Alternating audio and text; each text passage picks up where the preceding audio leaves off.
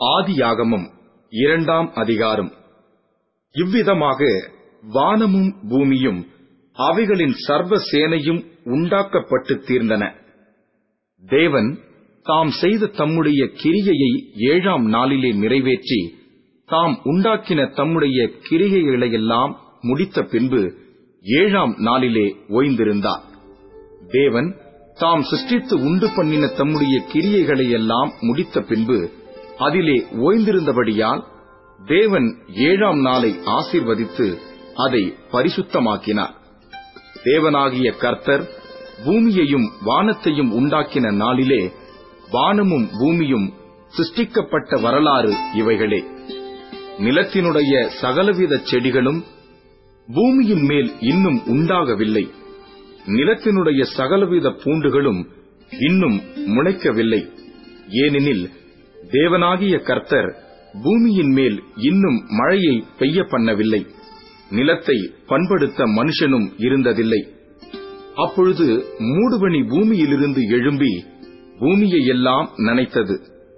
தேவனாகிய கர்த்தர் மனுஷனை பூமியின் மண்ணினாலே உருவாக்கி ஜீவ சுவாசத்தை அவன் நாசியிலே ஊதினார். மனுஷன் ஜீவாத்துமாவானான் தேவனாகிய கர்த்தர் கிழக்கே ஏதேன் என்னும் ஒரு தோட்டத்தை உண்டாக்கி தாம் உருவாக்கின மனுஷனை அதிலே வைத்தார்.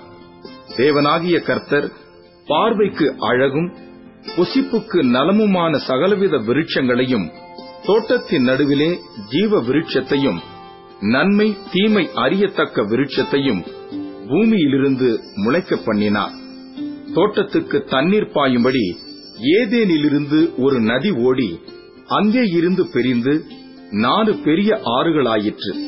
முதலாம் ஆற்றுக்கு பைசோன் என்று பெயர் அது ஆவிலா தேசம் முழுவதையும் சுற்றி ஓடும். அவ்விடத்திலே பொன் விளையும். அந்த தேசத்தின் பொன் நல்லது. அவ்விடத்திலே பிதோலாகும் கோமேதக கல்லும் உண்டு. இரண்டாம் ஆற்றுக்கு கீகோன் என்று பெயர் அது எத்தியோப்பியா தேசம் முழுவதையும் சுற்றி ஓடும். மூன்றாம் ஆற்றுக்கு இத்தக்கேல் என்று பெயர் அது அசிரியாவுக்கு கிழக்கே ஓடும். நாலாம் ஆற்றுக்கு ஐபிராத்து என்று பெயர் தேவனாகிய கர்த்தர் மனுஷனை ஏதேன் தோட்டத்தில் அழைத்துக் கொண்டு வந்து அதை பண்படுத்தவும் காக்கவும் வைத்தார்.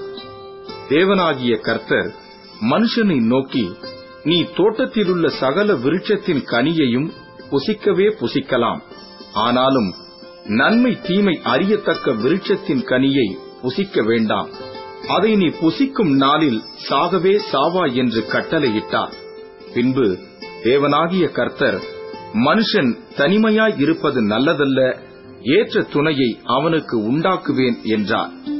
தேவனாகிய கர்த்தர் வெளியின் சகலவித மிருகங்களையும் ஆகாயத்தின் சகலவித பறவைகளையும் மண்ணினாலே உருவாக்கி ஆதாம் அவைகளுக்கு என்ன பேரிடுவான் என்று பார்க்கும்படி அவைகளை அவனிடத்தில் கொண்டு வந்தார் அந்தந்த ஜீவ ஜந்துக்கு ஆதாம் எந்தெந்த பேரிட்டானோ அதுவே அதற்கு பேராயிற்று. அப்படியே ஆதாம் சகலவித நாட்டு மிருகங்களுக்கும் ஆகாயத்து பறவைகளுக்கும் சகலவித காட்டு மிருகங்களுக்கும் பேரிட்டான். ஆதாமுக்கோ ஏற்ற துணை இன்னும் காணப்படவில்லை.